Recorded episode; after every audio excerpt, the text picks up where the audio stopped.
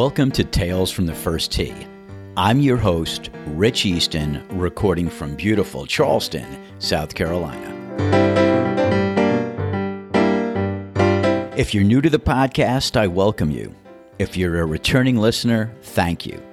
Tales has been downloaded in over 250 cities worldwide, 15 countries, 4 continents. So I thank all of you that have listened and certainly all of you that have come back for more.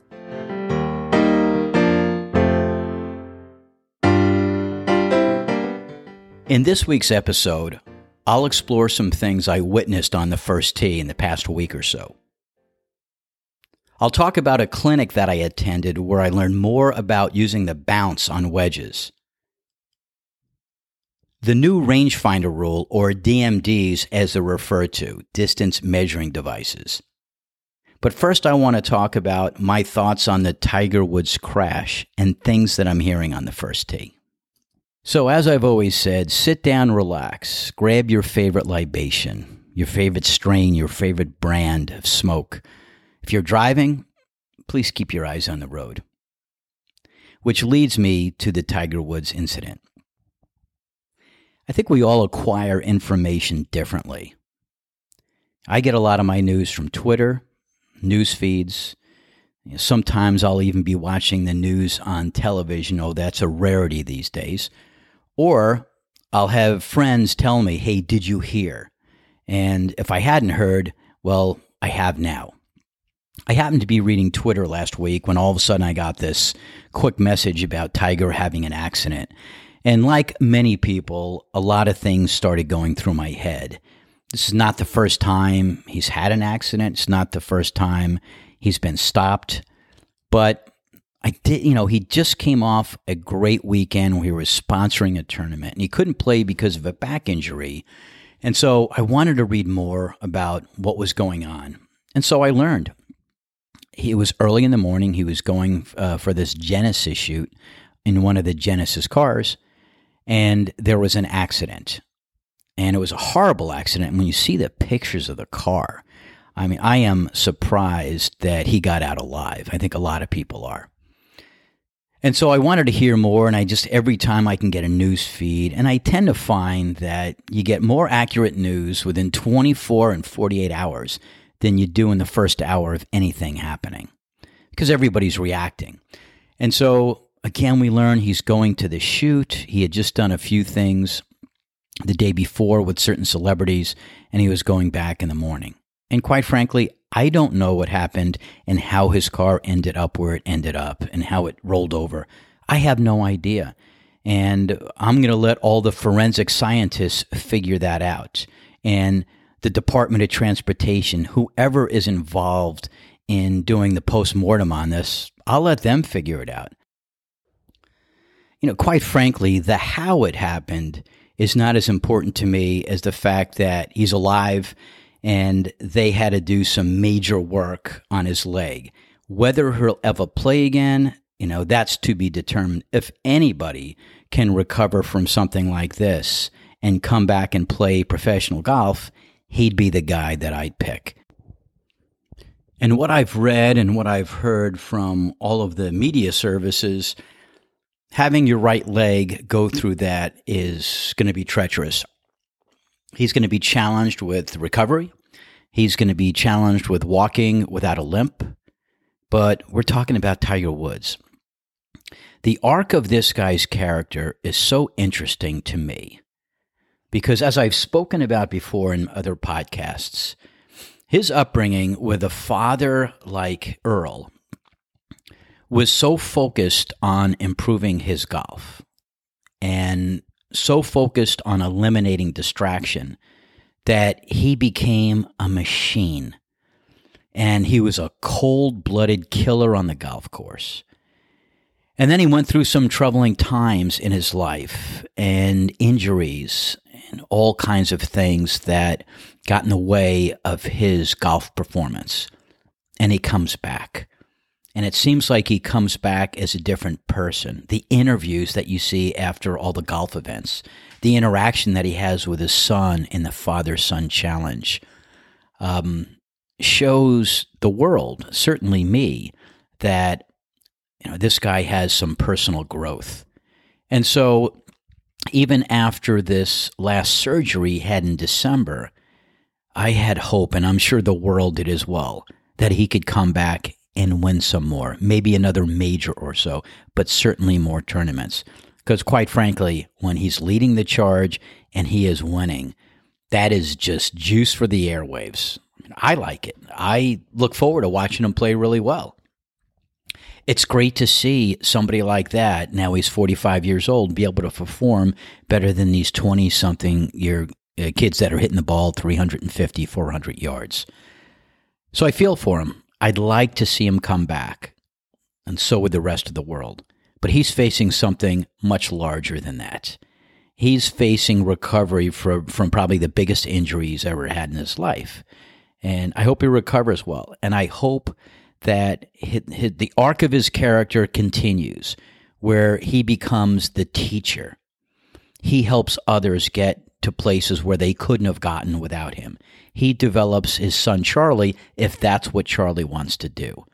Because I think there's no other person in the golf industry that could have this type of influence on the world. So I keep my fingers crossed. I hope the best for him.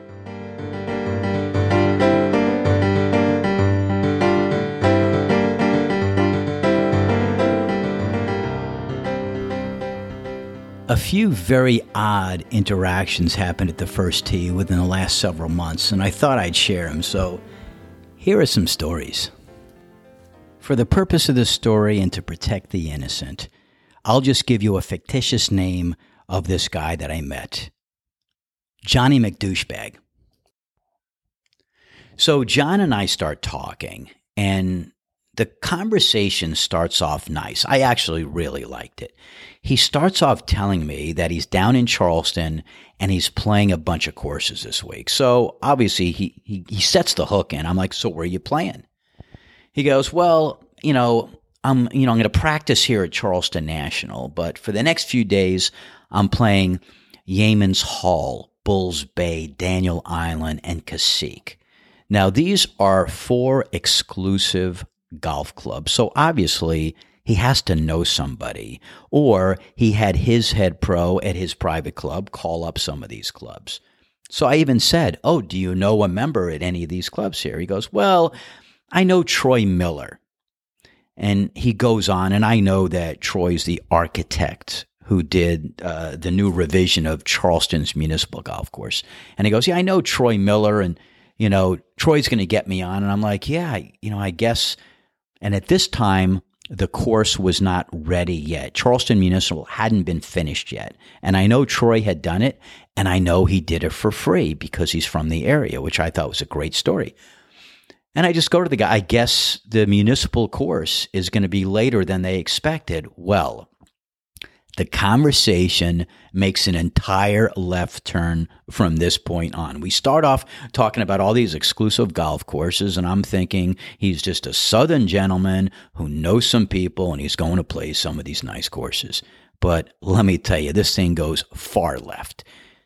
He starts saying, well, the reason that the golf course is late in finishing its reconstruction at Charleston Municipal is because of these stupid COVID restrictions. And I'm like, well, you don't say. Maybe there's something I didn't know about. He goes, yeah. He goes, people have to wear masks. Some people can't work certain days. They have to have different shifts. He says, the pandemic is bullshit. It's a ruse. And I'm like, oh, here we go. And he goes on and he's talking about how this whole thing is made up. It's made up by the liberals. It's not real. You know, if there's any truth to it, it started in China. Trump's right about this. And I am like, oh my God, where is this conversation going to go? And then he goes on to say, what are you, a Democrat or you a Republican? Which team, which are you? And I'm like, well, give me the issue and I'll tell you exactly how I feel about it and why. Well, he didn't like that at all. The fact that I was going to ask him to talk about issues was way more detailed than he wanted to get into. He's like, that is just bullshit. You got to be one team or the other. There is a civil war on in an uprising, and you got to pick a team. And I'm like, yeah, I don't think I have to pick a team. I mean, Johnny McDouchebag actually came up to the first tee, not even to play. He wanted to find out where the range was so he could practice to play some of these other courses he was going to play. So, in all of this conflict, I had to give him directions on how to get up to the to the range, which wasn't just right around the corner. I mean, at this point, John McDouchebag was just getting out of control, and he was getting energized. He was getting angry, and then he starts talking about Antifa and how they're the problem. And I'm like, well, you know, what what about Charlottesville?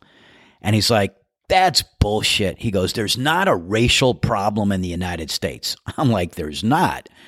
Go talk to one of our assistant pros, and Justin, who was working that way. Go talk to Justin. He might give you his perspective. And this guy is like, that's bullshit. He goes, you're bullshit. And he turns around and he walks to his car. And I'm like, why do people have to be that way? And what really surprised me is here is a guy who is playing all these exclusive golf courses. Probably either comes from money or knows people with a lot of money. And that doesn't give you class. That just gives you money and influence. So, John McDouchebag, good riddance totally wrong about this, but I'm pretty certain I saw him on January 6th in front of the Capitol with some kind of sign in his hand. Who knows? I've been wrong about other things.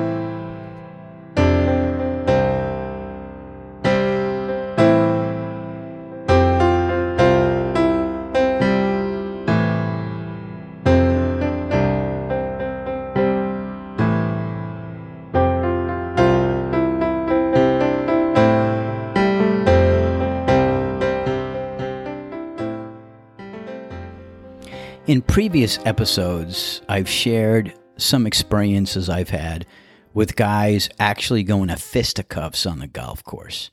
And it usually has to do with a bet and perceived cheating, and then people that just won't take it anymore. So it, it's typically a situation that is elevated over time. And particularly in the story that I told, it was two brothers who have been dealing with this and dealing with each other for 40 to 50 years. And so they've had to go at it with each other forever.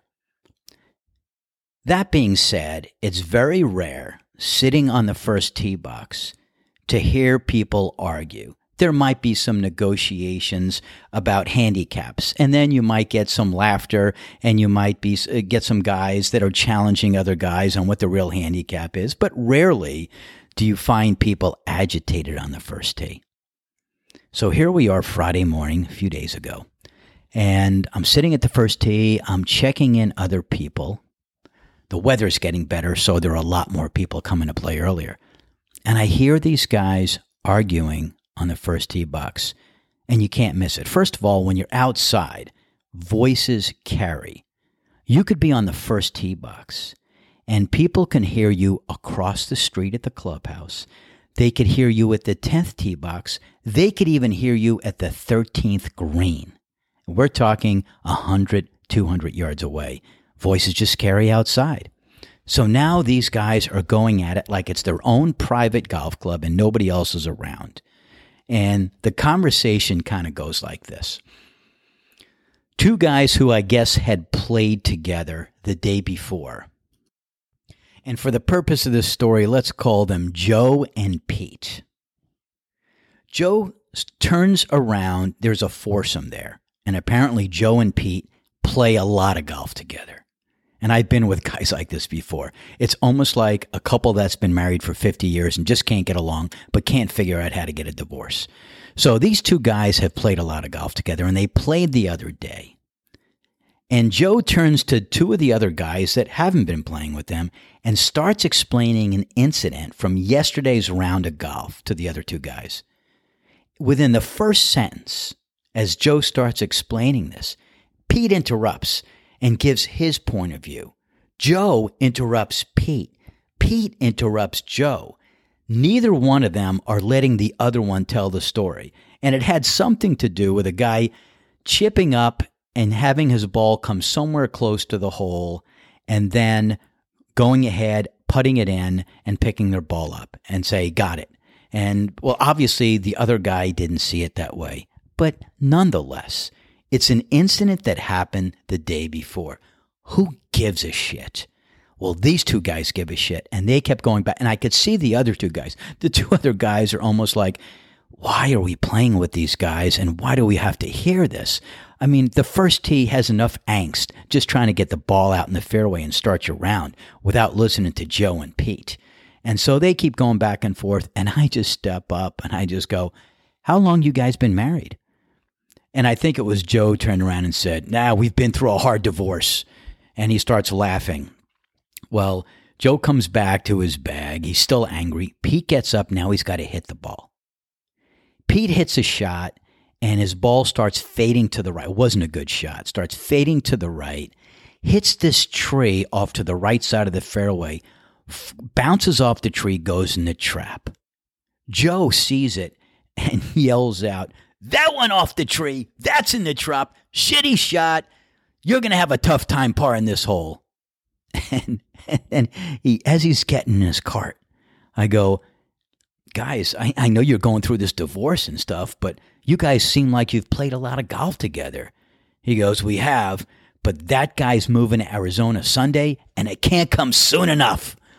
And I'm thinking to myself, why do these guys do it to themselves? Why do they play with each other when all it's gonna all it's gonna do is continually have them fight against each other? It, it's like brothers. But these guys were horrible, and everybody else standing behind me at the tee box were just putting their heads down and turning the other way. I mean, what a disaster. What a way to start your round of golf. It just made me think I wonder if these guys know Johnny McDouchebag because they were just like him.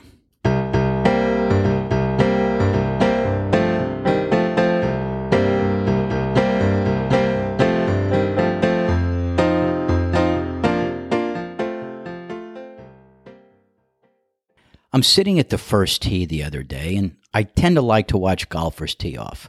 I like to see different swings, and I really enjoy when I see a really good golfer hit a really good ball. Their trajectory, the sound, just the swing itself. Um, you know, maybe I learned something in watching, you know, something about their backswing or their follow through. Most people that come to Charleston National to the first tee are faced with a very difficult starting hole. There are very few starting holes in Charleston, in this market, that are like Charleston National. I would say RiverTowne would be one like it too. Very intimidating first hole.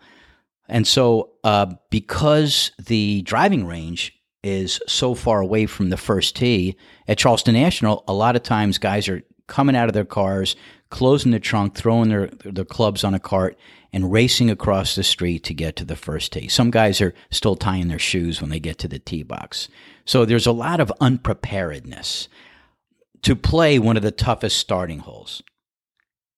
So a lot of guys will allow their playing partners and their competitors to hit a second ball off the first tee if they need to, right? So it's almost like a going rule that mulligan on the first hole.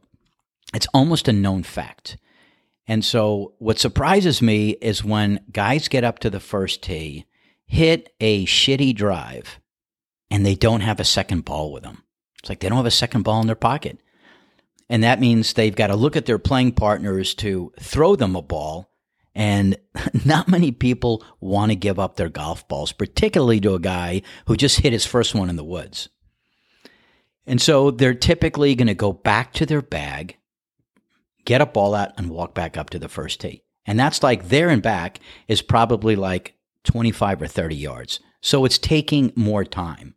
And meanwhile, you have all these golfers watching other golfers on the first tee because a lot of people get there early. They're waiting to hit their shots and they like to look up. And everybody also has the same, everybody's perplexed like, why wouldn't that guy have a second ball? Like, I know in professional golf, you will never, rarely ever see a golfer with other than one ball when they tee off. They're not going to have a ball in their pocket. That's because if they have a bad shot and they have to reload, they just look at their caddy, they put out their hand, caddy throws them or gives them another ball, kind of like Tin Cup. And so, and even in college, these guys have their bags, they're carrying their bags with them. So the bag is pretty close to the tee box. They could take two steps over, pull a ball out, but they rarely ever have another ball or multiple balls in their pockets. But most people coming to play Charleston National, most semi private and public courses, are going to come up to the first tee box with a second ball. They're not pros. They're not playing in college. It's not a tournament. And so they should be prepared. So I started looking up, like, what do people carry with them for the most part when they play? And it's really interesting to see. Most of the articles that I read would suggest, well, I'm going to have three T's, a ball marker, and a lot of people have significance to their ball marker, whether it's a silver dollar or some kind of sphere disc, you know, the shape of a quarter that has some significance. The big thing these days is like uh, chips, like betting chips, but they're not actually from casinos. They're actually made by a lot of manufacturers to have their names on it. But the betting they're, to me, those are like manhole covers. When you put that down on the green and somebody else is behind you and has to putt, it's almost guaranteed that you have to ask them, hey, is this in your way? And most of the time, it is. And so some experienced golfers will keep at least two or three ball markers. You know, they'll have that betting chip, but they'll also have like a dime, a quarter, or even the ones I like are the flat little discs the size of a dime that have a nipple on them so you could push it in, it sticks in the ground. And then you tend if if it's there and it's in a golfer's way, he might actually use it if it's in front of his ball to use it as an aiming spot and it doesn't get in anybody's way. Green repair tools are also common for golfers that fix their pitch marks on the green. But in today's day and age, a lot of golfers are using the back of their mallet putters to fix divots. It actually works even better. And you don't have to bend down, which is a plus in golf. Some golfers that walk also keep a scorecard in their back pocket, maybe a yardage book. If they smoke, sometimes they'll have their smokes with a lighter and then they have their glove. And you wonder, with all of these things that everybody's carrying, why cargo pants aren't a thing in golf. Well, maybe because with all that stuff, it's just hard to swing a golf club, but you need it all. So here's what I carry when I'm on the course playing in my golf bag in a compartment on the outside, I've got this Chivas Regal pouch that I guess Chivas Regal came in when I bought it a while ago. I'm not a Chivas fan. I'm more of a bourbon fan. But in there, I keep my tees, I keep my markers, I keep my gloves, I keep my divot repair tools, you know, things like that. And I tend to take out a few tees, probably more than I need. Long tees and the short ones for when I'm you know, hitting irons, irons off the tee box or maybe a three wood. I'll bring a divot repair tool, but since I went out playing a few months ago and this guy, Gary Gilbert, who I talked about, taught me how to use the back of my mallet to fix the greens, I usually do that more and don't use the divot tool as much. And then I keep a glove in one pocket, and if I'm walking, I might have a scorecard in my back pocket, and that's it. And obviously, two balls. I always carry two balls because I know my golf.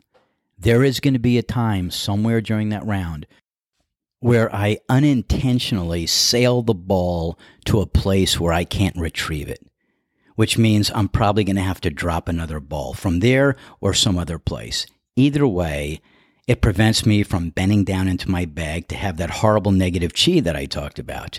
So, yeah, always two balls. And as soon as I put a ball down to hit it, I go into my bag and get out another ball. So I always have that second ball because you never know when you're going to have one of those rounds where things just don't go the way you plan them to go and it costs you a bunch of balls.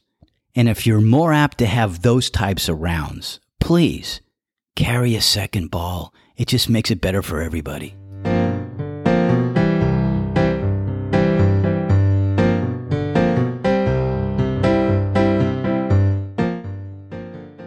I wanted to talk about the new rule 4.3 that states that players and or their caddies can use DMDs, distance measuring devices, or what we commonly called rangefinders. And they do that because yardage is universal. It's easy to step off. There are typically markers on the golf course. And so the time that it has taken caddies and players to walk off yardage, where they basically are coming up with the exact same number, allow them to use technology to speed up the game. And I know there are a lot of traditionalists who think, you know, why keep bringing technology into the game? The traditional game is the way it should be played. I have nothing against traditionalists. I think it's nice to have a game that keeps its integrity. One of the things I like about Charleston, downtown Charleston, is they've kept the integrity of the early and late 1700s downtown Charleston. And so I like that. Now, when it comes to sports and it comes to golf, I like technology. I like the technology of the aerodynamics for my TaylorMade SIM Max driver. I like the technology in the shaft. So collectively, I could hit the ball farther than I could have with older technology. I like the new balls, the three, four, five piece balls that tend to spin less when you hit it off a driver and spin more when you hit it with an iron. Mean, that's like magic to me. And I was a huge Balata ball fan. And for those of you younger listeners that might not have ever experienced it, this ball had a cover on it and it was actually inside of it, it was spun with all these different rubber bands, but it had this really soft cover.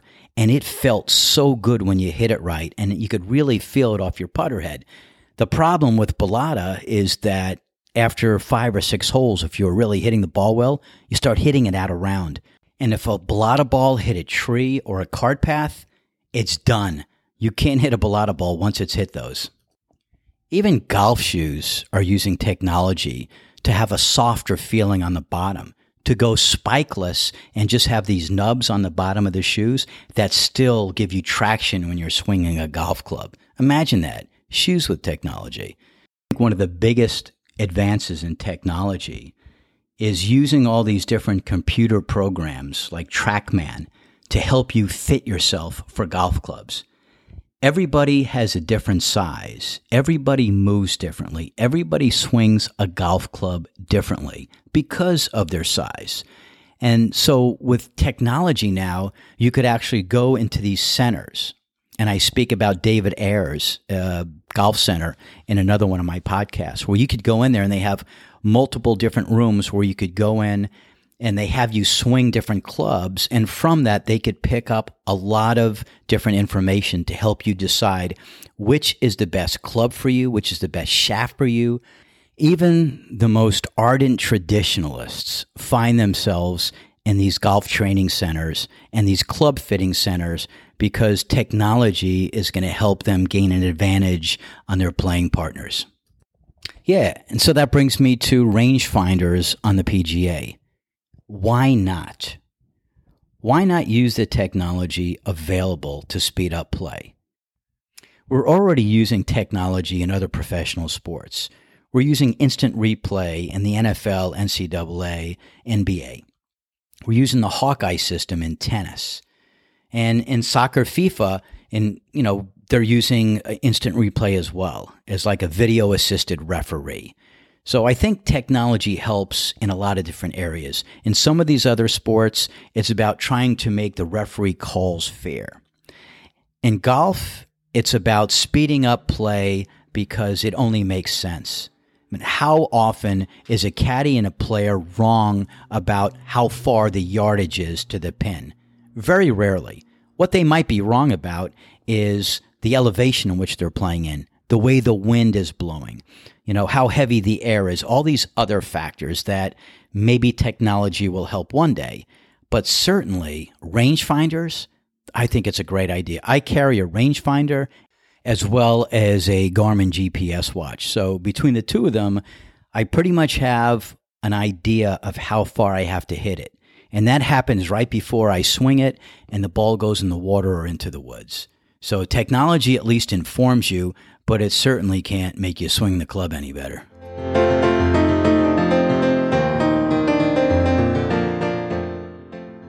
Teaching pros in the PGA all have to go through this rigorous system of playing, teaching, filming themselves, competing, things like that to get to the next level and the next level.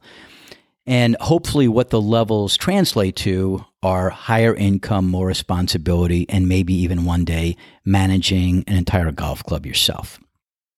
This past week, Justin Brown, one of our assistant pros, was working on one of these um, milestones he had to work through in the PGA, and he was filming a clinic where he'd asked a few of us to join him. One of the clinics was about using the bounce on the bottom of your wedge to help hit the ball flush and have it spin and then stop on the greens.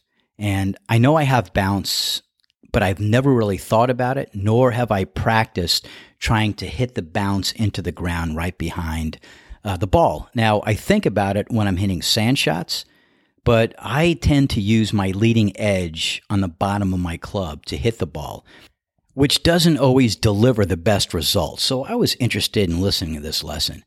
And one of the things Justin talked about was the history of the bounce. And he was talking about how Walter Hagen had really developed this and used this um, to beat Bobby Jones. As a matter of fact, just a, a little factoid Bobby Jones never went professional, he was an amateur. And there was a time in 1925 where he was considering becoming a pro. But back then, pros were not the same uh, as they are today. Pros back then in the 1920s were thought of as like vagabond gamblers. So, holy shit, that's just like my buddy Chip Jefferson. He could have been a pro back in the 1920s. But it's basically the amateurs were thought of golfers, you know, the gentlemen of the game were amateurs. And so, being a pro, first of all, did not have the right uh, image for Bobby Jones but he was really good. And it feels good to be a professional at anything you're good at. And so he has this uh, 72 hole playoff with Walter Hagen in 1925. And he thought this would be because Walter Hagen's a pro. He's a very well, he's a flashy guy, very well known guy. And he actually has this match with Walter Hagen, and they're having this match play. And Walter Hagen beats him so badly. It was like um, after the first 12 holes of the match, Walter Hagen had won the first 12 holes and basically had him. So after that, I think Bobby Jones was so taken back and thought to himself, is, if this is how the pros play, and if this is what professional golf is like, yeah, I'll, I'll still be an amateur. And he won a lot. But Walter Hagen had developed this um, this heavy sand wedge, and he basically had this concave spoon with this heavy flange on the back of it. And it was so effective, they actually outlawed it in the 1920s. Um, so, but then came Gene Sarazen in 1930, and he started uh, soldering flanges on the back of his niblick. How about that? A niblick. I think I sold those when I was in the adult toy industry. I mean, who doesn't want extra weight on their niblick? Yeah, so what Sarazen figured out is by having this extra weight or this bounce on the back of your club, you could, and sand traps, you could actually come down into the sand behind the ball, and because of that weight, the club would go into the sand before the ball and then propel the ball in the air. I mean, before that, professional and amateur golfers were actually hitting the ball first before they hit the sand, just like you do on grass. And I could tell you personally, when I do that, the ball comes flying out of the sand trap and can go 30 or 40 yards over the green. So, Walter Hagen and Gene Sarazen, thanks for the bounce. And Justin Brown, thanks for the clinic. I think it's going to help. I just got to practice just a little bit more.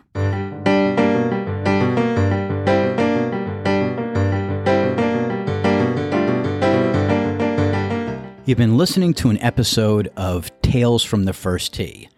I'm your host, Rich Easton, recording from beautiful Charleston, South Carolina. Talk to you soon.